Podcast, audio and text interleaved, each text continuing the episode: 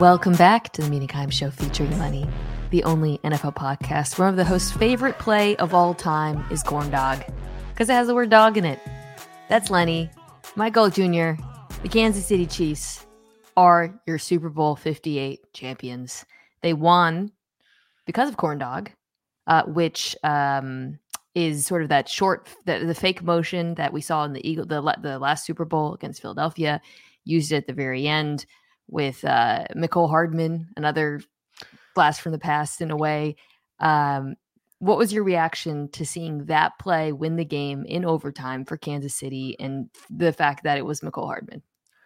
Uh, a lot of yelping. I think I woke my neighbor up upstairs. Um, the fact that Andy Reid, of all people, wins on a corn dog redux seems like the most appropriate ending to what was the least likely Mahomes Super Bowl team, I think, in the now mm-hmm. dynasty that we can officially call it. And uh, it also made me hungry because uh, we're recording this at night right after the Super Bowl. I think we can officially call them a dynasty because with Super Bowl wins, they enter very. I think it's five teams of all time that have Super five that have three or more Super Bowl wins. Um, obviously, most recently the New England Patriots. But and for that, the Cowboys, the Steelers dynasty, you, you guys know the drill. But um, yeah, I think it, all how we will remember this season, this game is Patrick Mahomes probably carrying the worst offense one would think he'll ever have. We, uh, in the second half of this podcast, are going to talk about the Chiefs moving forward, the 49ers moving, moving forward as well. Um, but tonight, we're, we're going to start by, by talking about this game at halftime, you and I were texting throughout. At halftime, I think the narrative and or the story of the game was just the Niners defense dominating Kansas City up front, uh, which was interesting because this is a Niners defense that, you know, uh, had, had gotten a lot of criticism in the postseason. I, I was very critical of them. I didn't think they'd be able to stop the run. Um, at times, the pass rush wasn't as impressive as it's been in the past, certainly given all the talent on the defensive line. They had missed a bunch of tackles at you know key points in the playoffs as well, but they really showed up. And and I, and I want to say like start to finish, they played well. Obviously, the final drive, the greatest quarterback did his thing, but for the most part, Mike, this was a, a very impressive game from that defense they made Patrick Mahomes in what you're absolutely correct in saying might be his masterpiece of this Super Bowl run look incredibly ordinary in that first half. And we'll, I think, talk a lot about some of the Steve Wilks decisions in the waning moments of mm. this game in terms of critical third down calls there because in the first half, it was largely done off the backs of the 49ers four man rush. The much maligned Chase Young kickstarts the party with the sack early in the game where he beats Donovan Smith clean. Nick, Bo- uh, Nick Bosa and that whole D line did such a great job, and it was highlighted on the broadcast, rushing with great lane integrity, yeah. making sure that they kept Patrick Mahomes in the pocket. And when he was forced out, it was at angles where even he couldn't make plays, especially given the way this 49er secondary was playing. And so it, that group up front, Fred Warner flying all over the field, making plays plays at linebacker really had them looking like the group that 49ers fans saw for the most majority of the season and not the group they got for the last month and a half. Yeah, I think you highlighted um, a lot of the things that impressed me the uh, gap integrity, the fact that they were, you know, because they had been punished so much for being overly aggressive that front, not the case. And it wasn't just like Nick Bosa. I thought the whole defensive line, mm-hmm. Hargrave, Kinlaw had some big plays in this game, was really impressive. I also suspect when we get the tape, uh, we will see very impressive coverage from the TV broadcast. It looked like guys were pretty covered up, uh, you know, in, in the first half. Um, you did mention the Steve Wilks blitzes. So Mahomes was five for six against the blitz in this game. Um, it, so he only blitzed him on 12.5% of his dropbacks.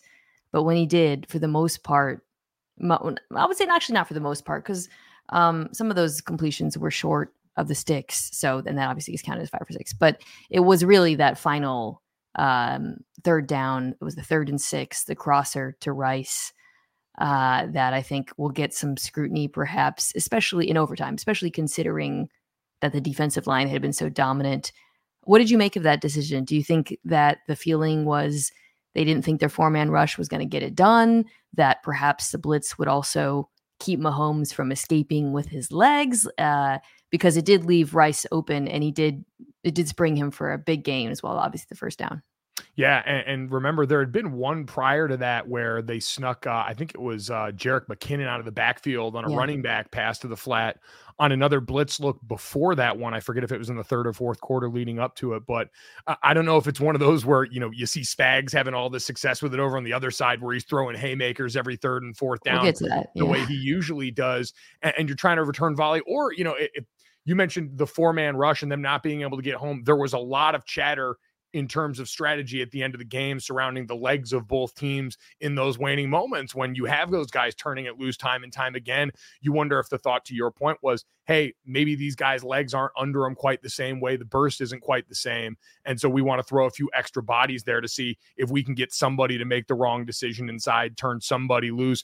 I'm sure niners fans are probably going to want holding on the running back there. I think fred warner got hooked a little bit it looked like potentially, but uh, blitzing one of the greatest quarterbacks against the blitz of all time is is always going to draw you a little bit of scrutiny given the uh, caliber of player he is. Yeah, I think um, the final drive in overtime.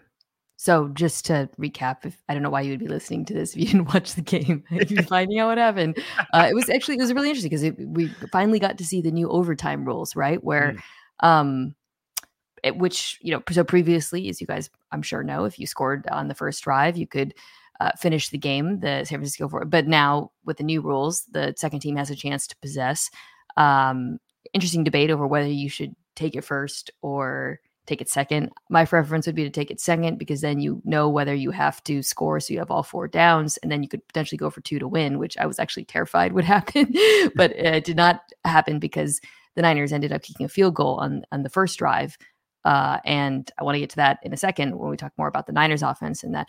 But I thought the game winning drive um, was just, which, you know, they scored, they did score a touchdown, was like a pretty perfect encapsulation of this Chiefs season because, um, you know, there weren't explosive balls through the air. You had a Chiefs receiver, Marquez Valdes Scantling, making a very uh, going backwards and losing several yards on a play uh, you had Patrick Mahomes probably making the biggest play of the game. Just well, the touchdown throw was really nice. That was probably his best throw of the game. But um, using his legs for a 19 yard scramble that ultimately set up the touchdown we discussed, which was the the return of Corn Dog. Um, this I think is remarkable. So uh, he scrambled for 66 yards, which is the second most by a quarterback in Super Bowl history and he now has 172 rush yards total, which is 67 more than any other quarterback. Most of those via scramble. I actually don't know. Um, it looked like he ran zone read, and you and I were like, Patrick Mahomes ran zone read at one point during the game. Mitch Schwartz, uh, who the former Chiefs offensive tackle, tweeted at me. No, he's like, I think he just kept it um, because he just saw the look that he wanted. But uh, yeah, I, I, I think what's so you know that like I said, it was a perfect encapsulation of season because it wasn't explosive. It was just efficient, taking what was available to him, scrambling. But the scrambling thing really jumps out to me because I just as as we think about this player, all of these Super Bowls, all of these performances, there have just been so many key scrambles. And and it's funny because we just that's not the part of his game that any of us ever emphasize but there's no chance in hell he has all these super bowls if he doesn't use his legs the way he does. Uh, and so that's obviously what happened on that drive and it's why they won i mean think about the game sealing play I think it was was it last year's AFC Championship they played the Bengals and it was the uh, late hit by the linebacker out of bounds on a Mahomes scramble yeah. that put them in position to win to that game and go to the Super Bowl. It, it's I, I thought about it a lot as I sat there on my couch with my heart beating out of my chest how nervous we all were watching that game. And in the moment for this yeah. guy, you saw it on all the pivotal downs and distance. And there are so many factors that come into play with that. One of them you mentioned, hey, where they ended up with the ball second. I saw our buddy Sam Schwartzstein say information triumphed over that sudden death edge that you would have got in that third possession because at every spot, Mahomes knew exactly what was available to him, exactly how many downs they were going to have because fourth down was going to be the go after the other team had scored. All of these things gave one of the most clutch players in our lifetime, an excess of information. And they had mixed just enough of that threat in there all game. Like there was a play earlier uh, in the game where I think it might have been either the waning moments of the first half or towards the end of the game where Mahomes tried to take off on a scramble up the middle and it was down in the red zone with the clock running down. It was probably ill advised because it ends up costing them time. That was the one where Romo was in the broadcast booth imploring them to go up there and spike yeah. it potentially to try and save some time there. But it's, I think, Mahomes constantly displaying that threat of his legs that keeps that 49ers defense off balance enough to make that viable when the game goes on the line. That's a great point about, yeah, how, how it influences the way defenses play them. Myles Garrett talked about that a little bit this week. Um, he, he another thing he talked about, by the way. Uh, uh, sorry, I interviewed Myles Garrett for YouTube. You check it out. YouTube, if you're here you're watching on YouTube, it's youtube.com slash at Kimes. Um, another thing Myles Garrett talked about that I really thought was significant in this game. Cause so so I interviewed him and I, I asked him about how the Browns had played the Niners well. And one of the things we discussed was Mahomes' legs uh, and talking about the Super Bowl. And another thing he mentioned was when, when they played them. And, you know, it's a very different defense from the Chiefs, much more reliant on the four man rush, obviously. Spags blitzes the hell out of Purdy. But um, he said actually the defensive tackles are the most important players in this game because in, in, in playing Brock Purdy rather. And, you know, Garrett is an edge rusher. He said, because, you know, one of our coaching points going into it was get your hands up because you can bat his passes. And he was saying even and we had that in mind even when we were like running games where you know you switch positions between the edge and the defensive tackle, just so important to get in front of him and be big. Um, and I think you really saw that in this game. Actually, uh, I just saw it from our stats and info group uh, when the Chiefs defense created pressure from the interior. The Niners averaged less than two yards per play uh, which when they had pressure from the edge, the Niners averaged 9.1 yards per play. Stark difference. And um, Mike, I thought Purdy did some good things in this game, particularly this, the scramble where he extended and hit Juszczyk uh, near the end of the game was really impressive. But I also thought he was clearly impacted by the size of the Chiefs' uh, pass rush at times. Yeah, I think if there's one thing we come away from this postseason run, especially knowing for sure, it's that and I think it's going to be interesting when we talk about what these teams do moving forward because I think there's going to be a premium on the personnel that they potentially add along the interior of that 49ers mm-hmm. offensive line. And we know with Kyle's offense, they like to do a lot of getting them on the perimeter. I thought the Chiefs D line, especially, did such a great job. You saw multiple plays, George Karlaftis, Chris yes. Jones, both with discipline enough on the backside to recognize, hey, this is play action trying to wash us down the line and get in Brock Purdy's face to make him uncomfortable on the plays that are supposed to be there to help out a quarterback with a size disadvantage by moving the launch point and getting him on the perimeter. But in most of the games in the playoffs where we saw the 49ers get down against Green Bay and against the Detroit Lions, it was competent interior rushers and some of the situations that Spags and that blitz forced the offensive line into yeah. from the neck up that gave them opportunities and free hits on a guy that, yeah, is is small. Like we saw it pop up in the cold when the wet game when the 49ers played the Packers. Like he's a smaller quarterback. He's got small hands. There's certain place those limitations are going to match up. He also made some really good plays with pressure being put right back in his face. So yeah. you and I were kind of texting about it. It's hard to really look at this and go, yeah, Brock Purdy lost them the game at any one juncture. He largely played pretty well, but this is one of the best defenses in the NFL. And at times they bared their teeth. I think that that's what's so tricky for the San Francisco 49ers performance is I don't really point to anything as being like a, the single biggest reason they lost this game. You could say, well, Wilkes, Wilks shouldn't have blitzed on third down there, or maybe if Purdy makes a few more plays under pressure, or I don't know, you know, there were there were obviously they had the special teams. Uh, the muffed punt as well, which is you know things or the missed extra point. Like there's a, there's a lot of little things you can point to, but it wasn't like one unit or one player. To me, was disappoint like just it was obviously their fault. I'll extend that to Kyle Shanahan. I don't think anyone could watch this and say he called a bad game. You certainly couldn't say he didn't run the ball enough. They ran the ball a fair amount, I, I think, um, in in the right situations. Um, I guess there was a couple points where he could have been more aggressive, but he went for it on that one fourth down. Uh, I didn't think I wasn't sure if he would. Um, you know, I, I I think maybe like the taking the ball first uh, would be the one thing in overtime. Like I, I, like I said, I would have taken it second, so you have the information. But this is not twenty eight to three by any means, even if they were up ten points. Um, and, and by the way, speaking of mistakes, you know, like the the final drive in overtime, ultimately, um, well, first, so they had a successful CMC run, then a second one that was blown up again by the Chiefs defensive line that I thought was pretty impressive. I think it was like Wharton and they're they're big guys. And then um, the third down, Chris Jones was lined up at edge. Mm-hmm. Something that you know we talked about a lot. They they love to line him up on money downs on edge versus Colton McKivitz, and then he rushed Purdy unblocked. That was one where I was actually I was confused in real time.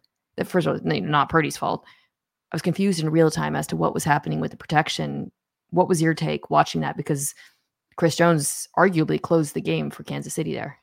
He did, and he's good enough to do that on his own when he's blocked. We saw plenty of instances tonight where that was the case in matchups one on one with Trent Williams, but in that yeah. play went completely unblocked. And going back and look at it, I, I I don't fully claim to know the protection rules on this one, but essentially how it worked was they were running a pop uh, protection with the center. So they had both the left guard and the left tackle come crashing down on the three technique and the Mike linebacker that was mugged up over the mm. center. And they had the center back out and then go take the uh, defensive end. I don't, it's kind of mimicking a play action protection. You get an interior lineman pulling, maybe try and get a linebacker to start to look down a little bit. And then on the right side, you had at that point their backup right guard in the game. Um, Hmm. Jon Feliciano had gone down, so Spencer Burford right. was in at right guard. And you saw him go crashing down, and it ended up being redundant. He went down and tried to check the linebacker at first, and then peeled back late. While on the right side, you had uh, you had the right tackle Colton McKivitz kind of throwing a hand on the three technique like he was expecting someone to be there because on the right side you had George Kittle chip help on George Karlaftis. He wasn't in the protection where he was staying in there. George was clearly, hey, I'm going to hit, give him a second, and then go out, which means somebody's got to be accounting for the defensive end. And it looked like that's where McKivitz's eyes were. He looks out of sorts though because he clearly felt nobody was with him there on the inside. So uh, again, I want to say this is an educated guess because I don't know their protection, I don't know their rules in that specific spot, but based on context and what I do know, it seems like that was most likely a gust on the a bust on the right guard, which again, you got a guy that's in there as the backup, wasn't expected to start the game. And so all of a sudden the bullets are flying fast late against a defense led by Steve Spagnuolo. And this is the thing that happens. I think you're right because when you watch McKivitz, uh, he's looking at George Karlaftis and, and Kittle, to your point, is the outlet there uh, on the play um, after chipping. So yeah, it's, it, it is incredible how many Super Bowls you can like the butterfly effect of a single offensive lineman injury and then suddenly one thing leads to another and Chris Jones is on third down is getting to the quarterback and yeah and that's ball game it's crazy. Uh, you so that's the thing about Super Bowls like so many little things the missed extra point the and I know that's not comfort to Niners fans but it it's in a close game. It really is things like that. Think about how stupid this game was, where ultimately, Amina, this game swung on a botched punt return where yeah. the ball gleans off a special teams player's foot.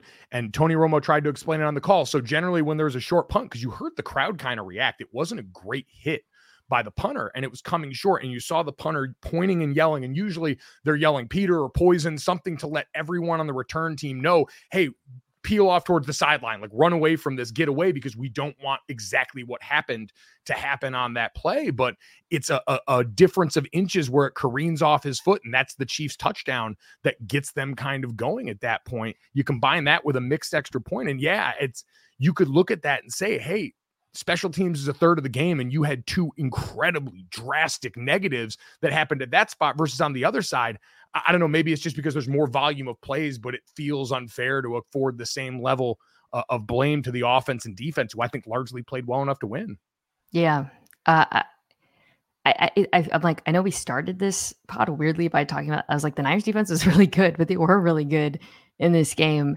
Um, I was really impressed with the run defense for uh, which was going into this game. I thought, you know, it had been such a problem in the postseason. But I think one thing, uh, Dominique and I talked about this um, on the uh, preview pod on last Monday, and I think I probably should have pushed more importance on it.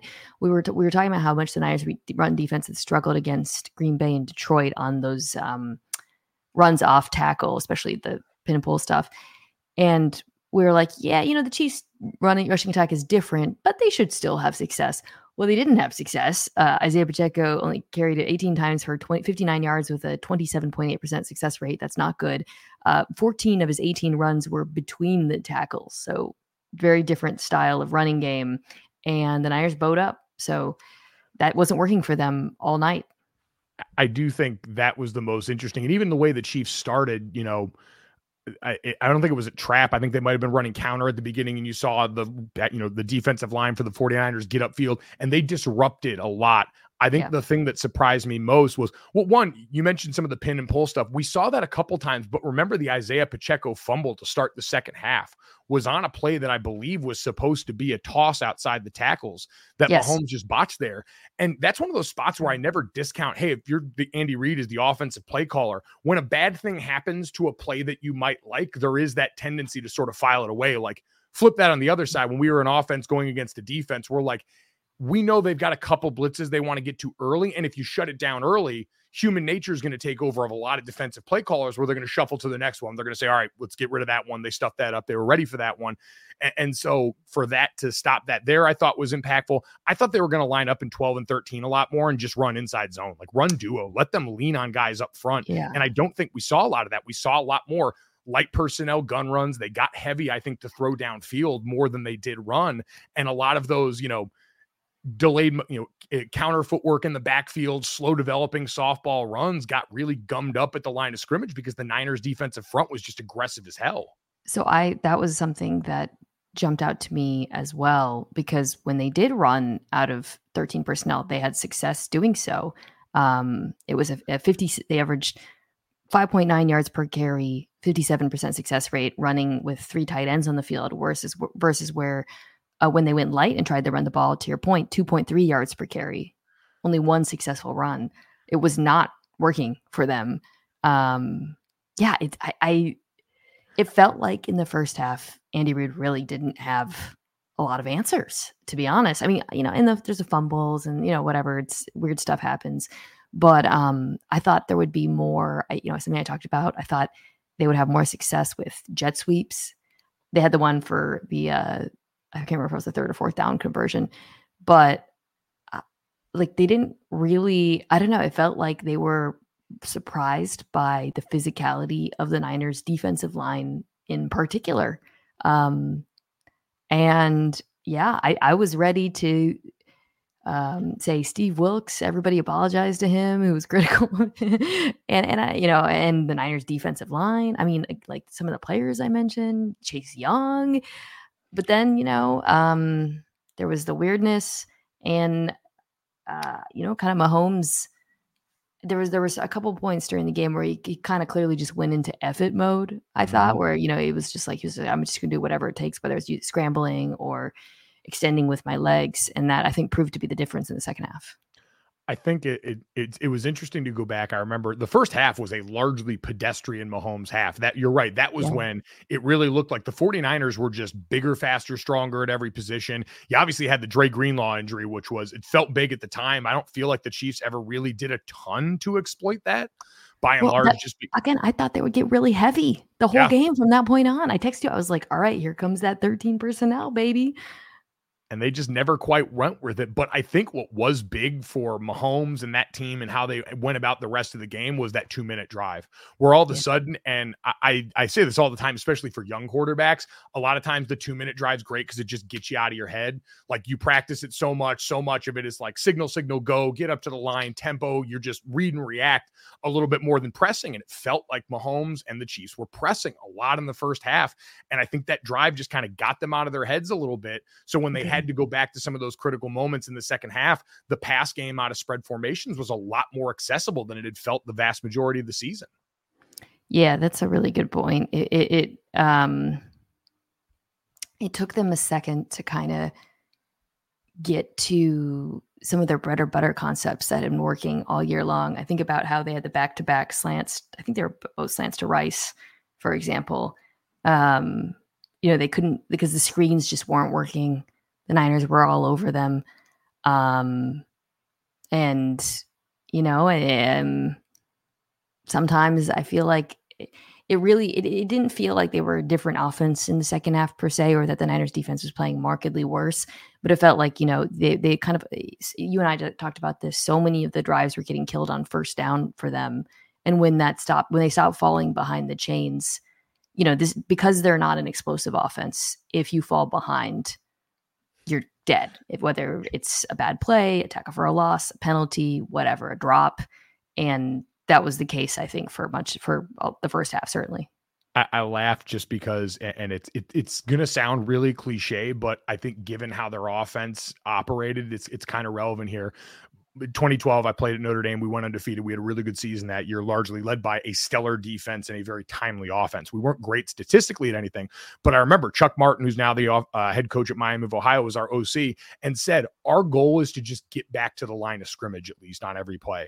Like we can't afford negative plays at all. And it sounds so base level, but when you're an offense that needs what they need and needed what we need to succeed, that has to be the most important thing for you. And whether it was penalties or whether it was missed blocks or whatever, you're right. It was their first seven drives. The Chiefs had four negative plays on first down, and they absolutely buried them. They weren't able to get through it because the most dangerous matchup for the Chiefs in this entire game was their offensive tackles and a five man pass protection or a six man pass protection against these rush ends for the 49ers. And they were killing them in the first half because there were way too many many third and eight, third and nine, third and 10 plus plays yeah. for them.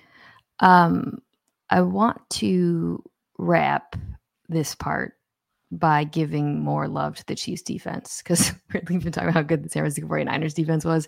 Uh, we've talked about Patrick Mahomes and his legs and some of the things they did and what happened in overtime. But the Chiefs defense is really what got them to this point through some of the lows of the season and came up so big in the second half. You know, in the first, was on the first drive, it really looked like oh Christian McCaffrey's going to run the ball at will on this team. Like they were they were a sieve. Um, and you know he still got his, and he ran the ball efficiently in this game. But you really saw that front seven. I mean, but also the DBs tackled oh. so well, and they tackled. They made so many big plays in this game. Forget. We'll get to the coverage aspect of it, but they were um, so impressive, I thought, as the game went on against some of the Niners' little toss actions, um, some of their screens, for example. And this is a Niners team. To, you know, I'm curious actually to see ultimately where they netted out with yards after the catch, but they are the YAC team of the NFL. And there were plays where they got, you know, they they they picked up their usual yards after the catch, but I thought for the most part the Chiefs did a pretty outstanding job of tackling. Yeah, I, I would agree. At, at, the beginning of the game, and you know, really that first three quarters, when we were all kind of wondering, like, is Jauan Jennings going to end up being your MVP here? Because they were throwing a bunch yeah. of those layered concepts over the middle. He obviously had the touchdown pass too, but it was just sort of a testament to overall how even the performance had been for the 49ers, where we were kind of struggling even towards the end of the game. Like, who yeah. gets the MVP if they end up winning this? Where there was no doubt on the other side. But uh, I do think you're right. That Chiefs defensive front when you look at especially the big guys in the middle, like Mike Pennel had a hell of a game against the run, stuffing it up front. Obviously, Chris Jones, George Karlaftis had flashed a bunch against so the run good. during this postseason, especially. And so all those guys deserve a ton of credit, especially late in the game, for just bowling balling their way through this 49ers offensive line. Leo Chenal. My oh, God. Yeah. That dude was Bill, Bar- Bill Barnwell's very own. I know. I wish I had kept Jauan Jennings as my X Factor from our live show. Um, uh, you know, Mahomes obviously won MVP, not surprising given you know he won the game for them in overtime. I do think before overtime, Trent McDuffie had a legitimate case for MVP. Uh, I mean, so he was my first team All Pro vote for because they added a slot corner category this year. It's not because I'm biased because he's a Husky DBU, but I don't know if like he to me is one of like the five defensive players in the NFL I might enjoy watching the most right now. Um, just the physicality with which he plays. Some of his cover, he was incredible in coverage in this game.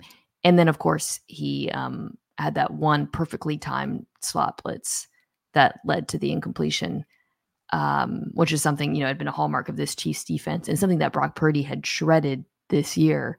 but it was so well. I'm excited to go back and watch it on tape because it was so well disguised. Um, yeah, he was outstanding in this game. Next Gen Stats uh, said that that was uh, the 16th unblocked pressure this season generated by Trent McDuffie, five more than any defensive back in the NFL, which to your point is equal parts. Hey, Spags has some galaxy brain stuff and some great sense for when to throw things at it. But you're right. You look at so many of these and the body language, the tilt, all the things pre snap. These guys are so savvy in how they disguise this stuff. We saw it on the back end. The secondary did that little loop to loop cover two yeah. thing where they lined up in cover two and then it looked like they were going to have a rat hole guy and they circled back. Like all these guys are so smart and so savvy, which you have to be to present as much to opposing offenses as they're able to do with Spags at the helm. And that's, you know, I mean, Brock Purdy is a second year quarterback who, you know, I'd pointed at, uh, at some point during the season, I had noted that one of the very few things that he struggled at at times was versus disguised coverage. Whereas on the other hand, Mahomes, you had him hitting that hole shot when they went from single high to uh, cover two, and he had I forget it was Watson, Justin Watson on the the drive that sent them to overtime. Um, he saw him, he hit him on the corner on the hole shot. Yeah. Um, yeah, it, it is. You know, he's. Let's end here. He, he it's Patrick freaking Mahomes, man. Um, we're not ending here. Sorry, we're ending the game discussion here. uh, we're gonna take a quick break come back and talk about what's next for these teams. Why should you bet with Caesars Sportsbook? Two words Caesars Rewards. Every bet brings you closer to the types of benefits only Caesars can offer hotel stays, VIP experiences, sports and concert tickets, and more. It's not just an app. It's an empire. 21 and older must be physically present in Arizona, Colorado, Illinois, Indiana, Iowa, Kansas, Louisiana, Maryland, Massachusetts, Michigan, Nevada, New Jersey, New York, Ohio, Pennsylvania, Tennessee, Virginia, West Virginia, Wyoming, or Washington, D.C. Sports betting is void in Georgia, Hawaii, Utah, and other states where prohibited. Know when to stop before you start. Gambling problem? Illinois, Maryland, New Jersey, Ohio, Tennessee, Virginia, West Virginia, Pennsylvania, affiliated with Harrah's, Philadelphia. If you or someone you know has a gambling problem, crisis counseling referral services can be accessed by calling 1 800 Gambler, 1 800 426 2537. Or in Maryland, visit West Virginia, visit 1800gambler.net. Arizona, call 1 800 NEXT STEP. Colorado, DC, Nevada, Wyoming, Kansas, affiliated with Kansas Crossing Casino, call 1 800 522 4700. Indiana, call 1 800 9 with it. Iowa, call 1 800 BETS OFF. Louisiana, call 1 877 770 STOP. Licensed through Horseshoe, Bossier City, and Harrah's, New Orleans. Massachusetts, if you or a loved one is experiencing problems with gambling, please call 1 800 327 5050 or visit gamblinghelplinema.org for 24 7 support. Michigan, call 1 800 270 7117. New York, call Call 877 8 HOPE NY or text HOPE NY 467 369. Okay, so the 2023 season is in the books. Kansas City Chiefs are the Super Bowl champions. Now draft season begins. But before we get to draft season, and it really does begin like next week, I'm going to start talking about the draft. Um, I do want to take a second to talk about these two teams and what's next for them, which is something I did last week with some of the teams that have been eliminated. Obviously, we'll do this all season, but um, you know, it's I think a really fascinating time for the San Francisco 49ers. Uh, I want to start with them because so I, we're going to talk about all the free agents and some of the decisions they have to make. They don't have that many decisions actually, but I think what's so tricky about this team, about this game is about this coach who keeps getting so, so tantalizingly close and just can't win at all. Is I don't look at the team and say, Mike, obviously they need this. I mean, sure, it would be great if they had, an, if they could upgrade to a Patrick Mahomes level quarterback, but candidly, like I, I don't know that there's going to be many options for them to upgrade from Brock Purdy next year, who I think played fine in this game. Like I wasn't watching that and thinking like, oh, they one team has like a crappy quarterback. It wasn't my takeaway at all. So and or and I don't look at them and think like, I mean, like there are things they could get better at. Offensive line is one of them, although it was mm-hmm. ultimately like a backup guard. We talked about that. I think, you know, Purdy was pressured a lot. And if you have a smaller quarterback. I, I think that should probably be a priority for them, especially the interior of the offensive line to get better. But yeah, I, it's just it's brutal because I don't like the, the, the defense played really well. We talked about it. Like I don't look at this team and think there's glaring holes or there's like a very obvious reason other than the fact that on the other side of the field is the best quarterback I've ever seen. I was going to say, to your point, Brock Purdy led the NFL in pass yards per attempt and passer rating this season. Worth noting, by the way, the last three quarterbacks to do that all, all lost in the Super Bowl. The last three quarterbacks that I should say did that and played in the that Super led, Bowl. That Wow. led the the last three quarterbacks that led the NFL in passer in pass yards per attempt and passer rating in the regular season and played in the Super Bowl all lost. Matt Ryan in 2016, Tom Brady in 2007, Kurt Warner in 2001, and now Brock Purdy in 2023. So, Ryan. I Matt know, Ryan it's- 2016. which you know more more of Kyle you know influence in that, but Uh, I just I I felt bad for him. I did. I there's probably no coach who has influenced this era of NFL football more than Kyle Shanahan. Can I can I say that? Is that true? Like look around the league, man. And he's so good. And some of the play calls, like we didn't even talk about the freaking double oh. The touchdown to McCaffrey on the throwback uh, by The- Jauan Jennings, just Yeah, which I guess they ran in Tennessee with him because he was a high school quarterback or something. Um, I saw um, Matt Fortuna tweeted that he was the highest rated high school quarterback that played in this game.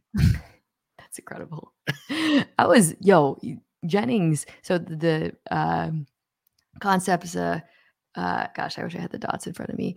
Um, uh, they had they they had Kittle running a deep over, and they did everything. They they sold the over after the um the pass back the the backwards pass to Jennings, and um, I thought like no way, like no way he's gonna make because that that thing looked like it had disaster written all over it because he had pressure bearing down on him, and he got that thing off. I would have actually really pushed for him to be MVP if he had gotten that off. But no, anyways, yeah, sorry, I interrupted. We're talking about Kyle Shanahan, and I, I'm just, I'm just sad. I don't know. I'm, I'm, I'm. It, it, it, It it's bums tough. me out. It's tough because it, it's it's not like there's a lot of pressure. And I heard the stat uh, that came up a lot during Super Bowl week that before Christian McCaffrey had come over, Kyle Shanahan's record overall in San Francisco, I believe, had been under 500 because you had some of those injury blow up seasons in addition to the deep postseason runs. But you're right. He has been part of the coaching tree that is now reshaping the modern NFL in terms of creating an offense that is quarterback friendly. There is no one better in the league currently than that. And in this game, he did slay a lot of the demons in terms of, hey, you know, late game play calling, all these things that we had thrown in his face, even if he kind of lucked into it with the defensive holding that was going to, you know, potentially end a drive where he did throw it like three straight times. But it's largely not his fault. And for the 49ers, it really is just you ran into a force of nature. You're running into something that is all time. You're, you know, the Toronto Raptors, the perennial one seed running into LeBron James in the East for every year. And so, yeah, I, I think, especially given the opportunity they have, I think the thing we can talk about a lot spinning it forward is next year's their last year of bargain bin Brock Purdy. I believe Yeah. because of the league rules around when he, like his contract and the way it's structured, they can't actually extend him this offseason, right?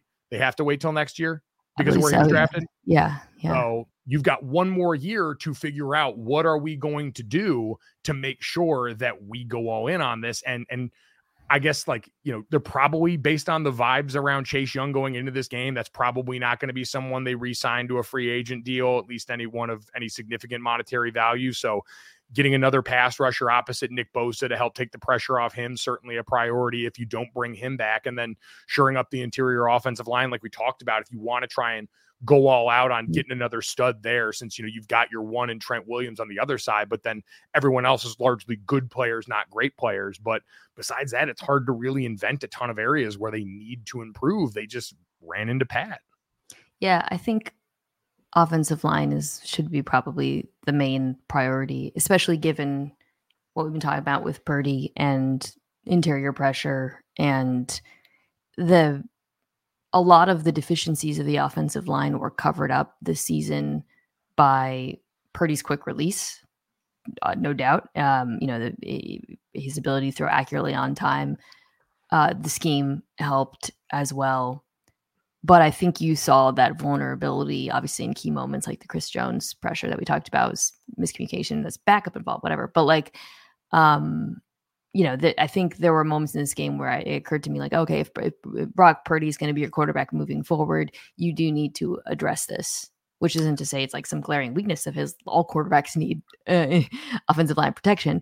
It just th- there were a lot of moments where it just uh, stood out to me that he he almost had to like leave his feet a couple of times to get the ball mm. over, you know. And I think so. I, that's what I would prioritize. They they don't have much cap space, um, but they don't have many free agents. Chase Young, Kinlaw, Sean Gibson, Jauan Jennings. oh, um, they have a lot of free agents in 2025. Um, the list is long. Arik Armstead, Charvarius Ward, Dre Greenlaw, Aiyuk, uh, Hufanga, Lenoir, McKivitz, Tom. It's like half the deep, but that's you know you're gonna have to figure out who you're gonna prioritize out of that group. But that's a problem for another day. And then obviously Brock Purdy, God, that contract debate's gonna be oh. hell on earth, hell on earth. If but anyways, 2023 was toxic. Wait till 2025. Um, but yeah, I, I think you know the, the the things you have to do for your roster this year are manageable but to your point, because this is, you know, his cheap year, I do think you have to go all in. Do whatever it takes. You should win the NFC again. I'll pick you. I'm going to pick you. I already know now. Probably. I don't know. Actually, give me a second to think about that. I might pick the Lions. I don't know. But point is, you should go all in. Um, so you're going to have to work the cap a little bit. Um, but yeah, I don't know. I feel bad. I feel I, I, I don't know why. I I mean I know why. Um, it's just got to be heartbreaking, not just for Niners fans, but for you know Kyle Shanahan in particular.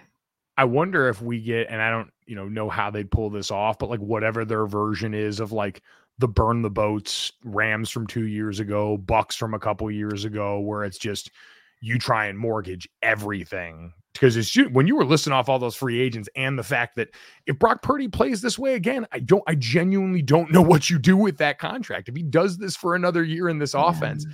I, I, don't know how you sit there and call his bluff if you're that team. And so you go from having like the highest paid player at what four or five positions between offense and defense to now all of a sudden having to start to do what the Kansas City Chiefs have done is have the youngest defense in the NFL because you gave your quarterback half a billion dollars. I think what makes the Brock Purdy contract situation so tricky is you know people compare him to Jared Goff, right? Like, oh, mm-hmm. Matthew Stafford is, or uh, pardon me, Sean McVay decided he wanted to upgrade from Jared Goff because he wasn't a playmaker. He's not mobile, but Brock Purdy is a playmaker. Um, he's a second year quarterback. He's probably going to get better. So I guess that's maybe where we can leave this, which is they have time to figure it out. They can see if he can improve next season, improve on a season that was undeniably impressive, statistically very impressive. Now, I think what will, you know, he was surrounded by very, very talented players, but he's going to be next year. I think what is complicated is at some point they're going to be less talented, but you'll already have to have made a decision about him before then. so it's not like you're going to get get to see. Okay, well, I guess you could see when they were injured or whatever. Some of those players, and maybe they'll get injured next year. The, all things considered, they were pretty healthy, but yeah, it's it's imperfect information. I genuinely don't know how it plays out. I guess all I'll say is he's not why they lost this game. No, he's not. And quite frankly, if the guy that shows up for them that showed up in the last second half of pretty much every playoff game they played this season shows up next year on a consistent basis, he's you're going to be able to point to him and say, I mean, he's a big part of the reason why with his legs against Detroit, with his arm against Green Bay, why they won those games yeah. despite being down in the first half. Yeah, if they had won, we would have pointed to the the scramble where he hit Juszczyk. It was a great play. Um, okay, well, on the other side, at right after the game, one of the first things Patrick Mahomes said was, "We are a young team. We're gonna be back here." Jesus Christ. You. but he's right. It's the youngest defense in the NFL. Now, that said, um, they do have some notable free agents.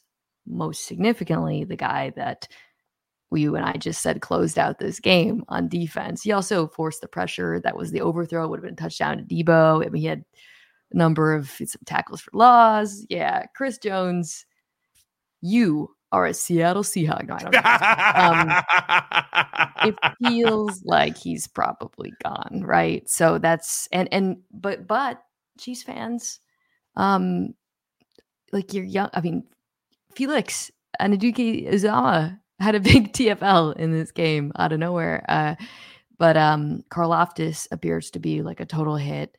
Obviously, though, losing Chris Jones would be massive for that defensive line. So that's something that they would have to address if they don't find a way to keep. I mean, you know, they can.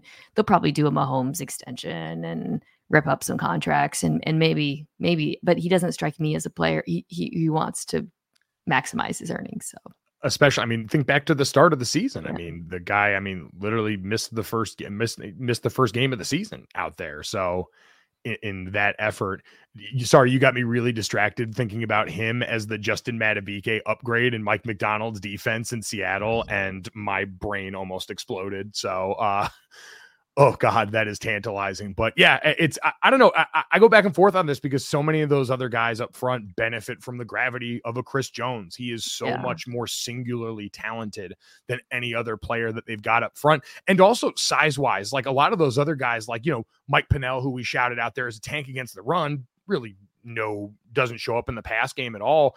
And the rest of you guys you mentioned, Anudike-Uzomah is really long and shifty, but he's undersized. George Karlaftis is not yeah. the biggest guy in the world. And so you got a guy that can do so much for you out there. And Chris Jones, and like we've talked about, you put him all over the defense. He's the chess piece up front for Spags in the way that, you know, we've saw, talked about with Trent McDuffie on the back end and all the places they move him sort of as the Kyle Hamilton proxy in that defense. So I, I don't want to downplay that. While coming off the first game we said oh it seemed like they missed travis Kelce a lot more than they missed chris jones. Eh, that guy is one of the you know, two three most important players on that defense on any play. So if he's gone that presents a massive challenge but you've got one of the greatest defensive architects in nfl postseason history that's calling the shots there so. I mean i god what an advantage it is for this kansas city team that they continue to bring Steve Spagnuolo back as their defensive coordinator. Didn't get any head coaching looks. And he actually, I think he was asked about it. I was like, yeah, I'd like to be a head coach again,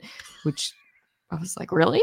Because no one, you're, you kind of, you and Mike Macdonald sort of won this season on that side of the ball. Jim Schwartz had a big year as well, but like, no, but there was no rumors about that.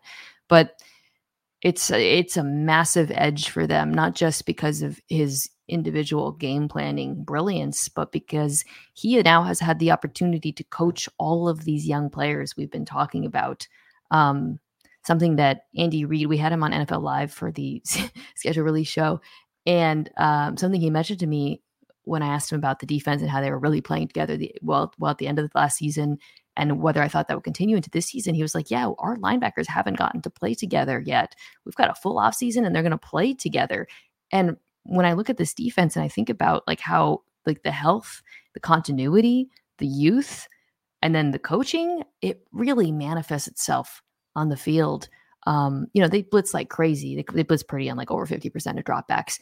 But when you watch the blitzes, um, the the way that they tie the rush with the coverage, the disguise, we talked about the disguise McDuffie blitz, they're so well coached.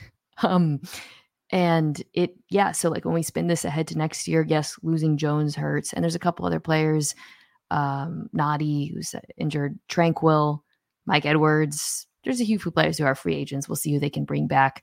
But other than Jones, I think your core players remain the same. This young secondary remains the same.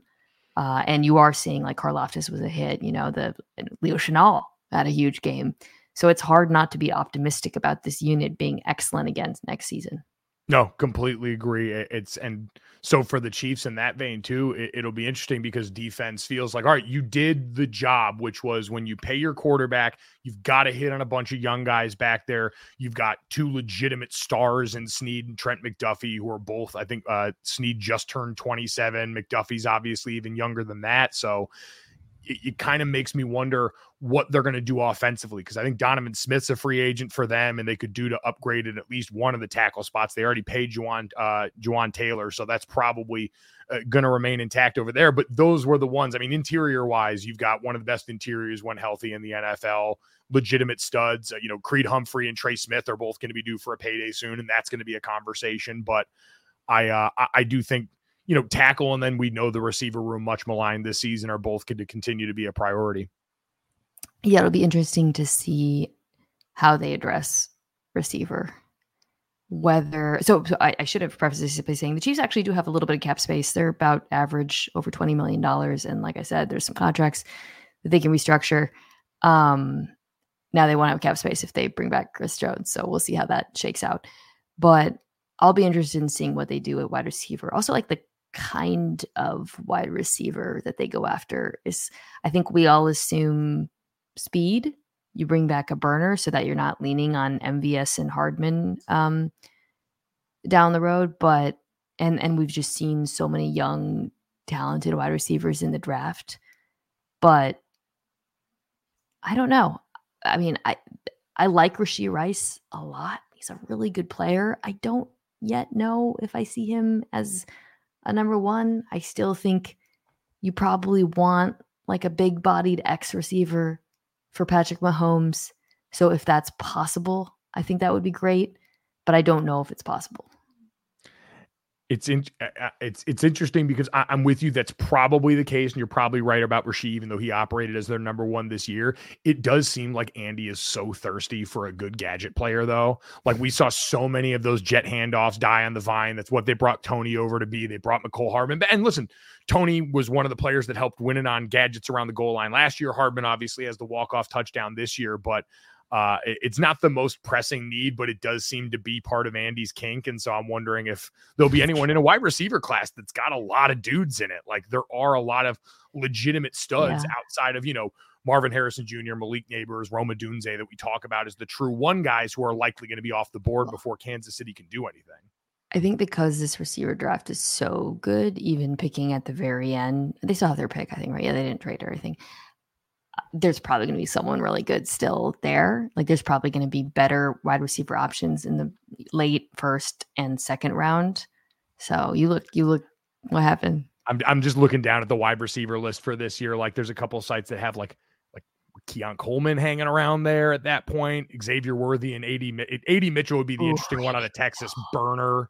Like I would their... love AD Mitchell in this oh, offense. Man. Would love it. Um, the Chiefs, unsurprisingly, have opened as the favorites to return to the Super Bowl. you know uh, what? I, I will give you your flowers. I gave you some grief about this, but when a lot of people were dumping water out of the Chiefs' bin, you did bravely say that they would go on and do great things like this. So you stood up and were so brave and said something so bold. I courageously stood by the greatest quarterback of our generation. People doubted me, but I, I never I never lost hope, even when Kadarius Toney was actively sabotaging football games. I stood by them. And going on IG Live and actively maybe sabotaging his own career. Let me ask you this though. I did say like I'll probably pick the Niners to return, and you know they're they're both the favorites to come back. Who do you think is the let's let's do this. Who would you say is the biggest in your mind? The way too early biggest threat to the Chiefs in the AFC, and who do you think is the biggest threat to the Niners in the NFC right now? Right now, I mean, AFC, I would probably still say Buffalo, like on their best. Now, it's going to be contingent on I think them retooling some things on defense, but like mm. think about mm. how they the position they were in at the end of the season compared to how they were at the beginning. Like that was broken down, and Josh Allen did the Super Sand thing. The Bengals are super intriguing because you're going to get Burrow back automatically and be a lot better than you were, but maybe no, maybe no Higgins though maybe no Higgins. Like I'm just concerned. Like Baltimore should absolutely be in that conversation, but I do want to see. All right, what's the defense look now that you lost Mike Macdonald, who's an absolute value add? You still got freaks all over the place there. Madubuike is going to get his bag either there or somewhere else, and so I, I don't know. I it should. You know what? Let me phrase it. it should be Baltimore. It should be Baltimore in the AFC. I'm going to go with that one. NFC.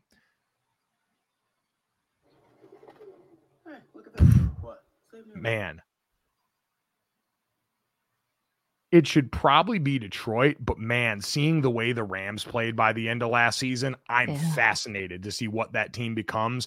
If they can add like one more star pass rusher on that team and maybe a little bit more help on the back end, they were getting cooked at corner a little bit by the end of the or no, it wasn't them. It was uh, I was thinking of Detroit, but either way, like they're a few pieces away on that defense, but offensively, they're going to be a monster next year. Yeah, they're really scary. The Rams are a great choice. I think it's probably between them and Detroit, although Green Bay too is fascinating. I'll probably go to Detroit just because yeah. they, they, were so close. And um, I have to look at their cap situation, but I do think that they largely return the nucleus because they're so young as well. Um, and I think they're going to do whatever it takes to go all in and get better. And the fact that they were able to retain their coaching staff is just insane. So Wait, who did you think for the AFC? I don't think. I oh, Baltimore. I, I got Baltimore. Okay. Yeah. Although uh, this the brain drain, the talent drain, that's they're up against it for sure.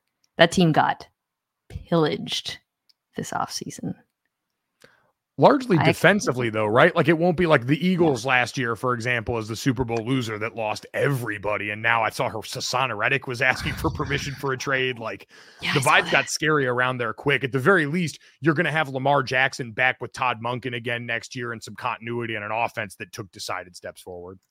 Haason Reddick asking for a trade on super bowl sunday. I mean who knows when he actually asked for it but um i respect it. I respect it it's it's actually not a look at me Louis move. It's a I don't I'm not trying to lead, you know. Yeah, Sunday news dump. Just, you know, Aaron Rodgers would never ask for it on Super Bowl. Although he actually wait, I say that. He asked for his trade or the news broke, pardon me, on draft night. So but then he was like upset. I don't know, whatever. I don't want to impute who, who with the timing of it. Um yeah, I, will still go Baltimore and Detroit. I mean, that's oh the teams that made it the furthest. But um, yes, and I and I will still pick San Francisco and Kansas City to get back there. So, Niners fans, I'm really sorry, but know this: I don't think you choked. So you have that going for you. Patrick Mahomes coming into tonight eight and two in his playoff career when the Chiefs trailed by seven or more points. No quarterback to start 10 or more po- games in the postseason had even had a 500 record in that particular situation. You ran into a force of nature. There is, at some point, you just kind of look up and go, man, mm. they got him, and that's good enough. Well, that actually brings me to I, something was sent my way that.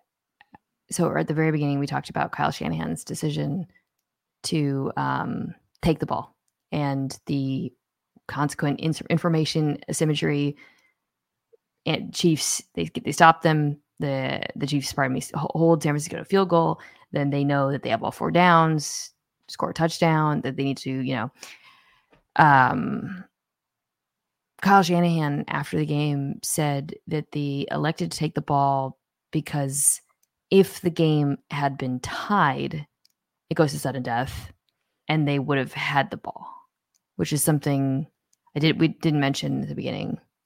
Of course, so so there, there that logic. There's definitely we talked about the def not you know, maybe your defense being tired being the reason that there's logic to that. However, you're betting that you can stop Patrick Mahomes. I think that's you know, I mean, you you would have to stop him anyways, obviously, but you're you're betting that you can stop Patrick Mahomes with four downs do you think and because we're learning about this limited sample size with this new overtime right obviously yeah. in this space and you mentioned it's the first time it's the only time so and with Patrick Mahomes as the only quarterback on the other side do you think because of this we'll see more teams opt to say hey we want to you know get the ball second or will most teams look and say hey 31 other teams don't have Patrick Mahomes and so if you're not playing him or Burrow or Lamar or one of those guys do you think there might still be some teams that strategically say we'd rather have the ball in terms of the tie?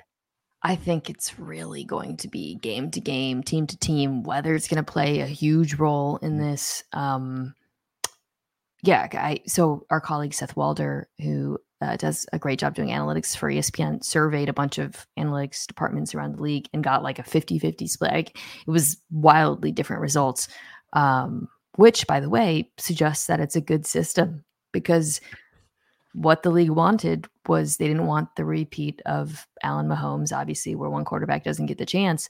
And I think ideally you want a decision that's non obvious. And it truly seems like this is non obvious. I would still take the ball second and um, and then uh, you know maybe go for two to win.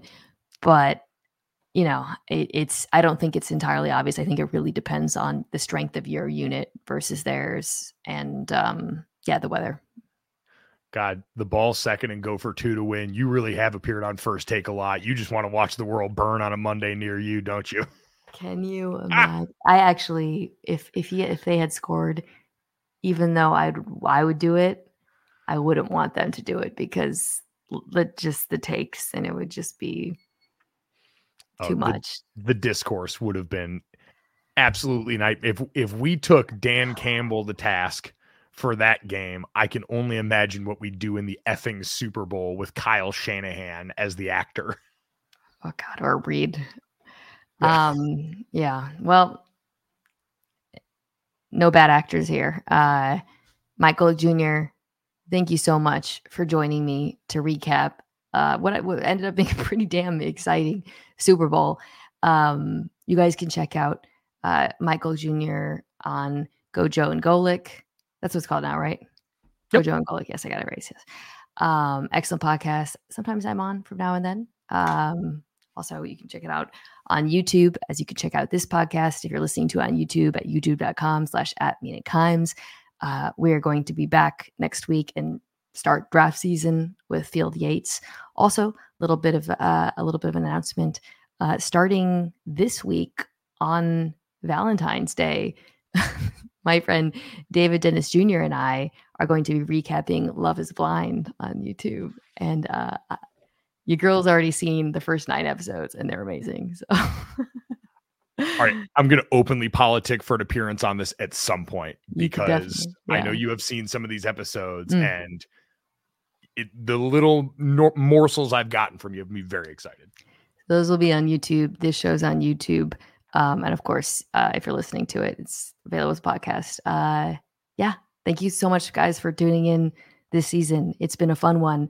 Um, I am taking the second episode of this week off where we're, we're going down to one episode a week in the off season. So the next episode will be the following week. Uh, and oh, one more thing. Thank you to everyone who joined us in Las Vegas for the live show. Really appreciated all of you coming. Uh, at one point in the game, I very much so regretted not making Jauan Jennings my firm commitment as an X Factor. Um, but yeah, it was a really fun time and I enjoyed meeting you all. So until next week.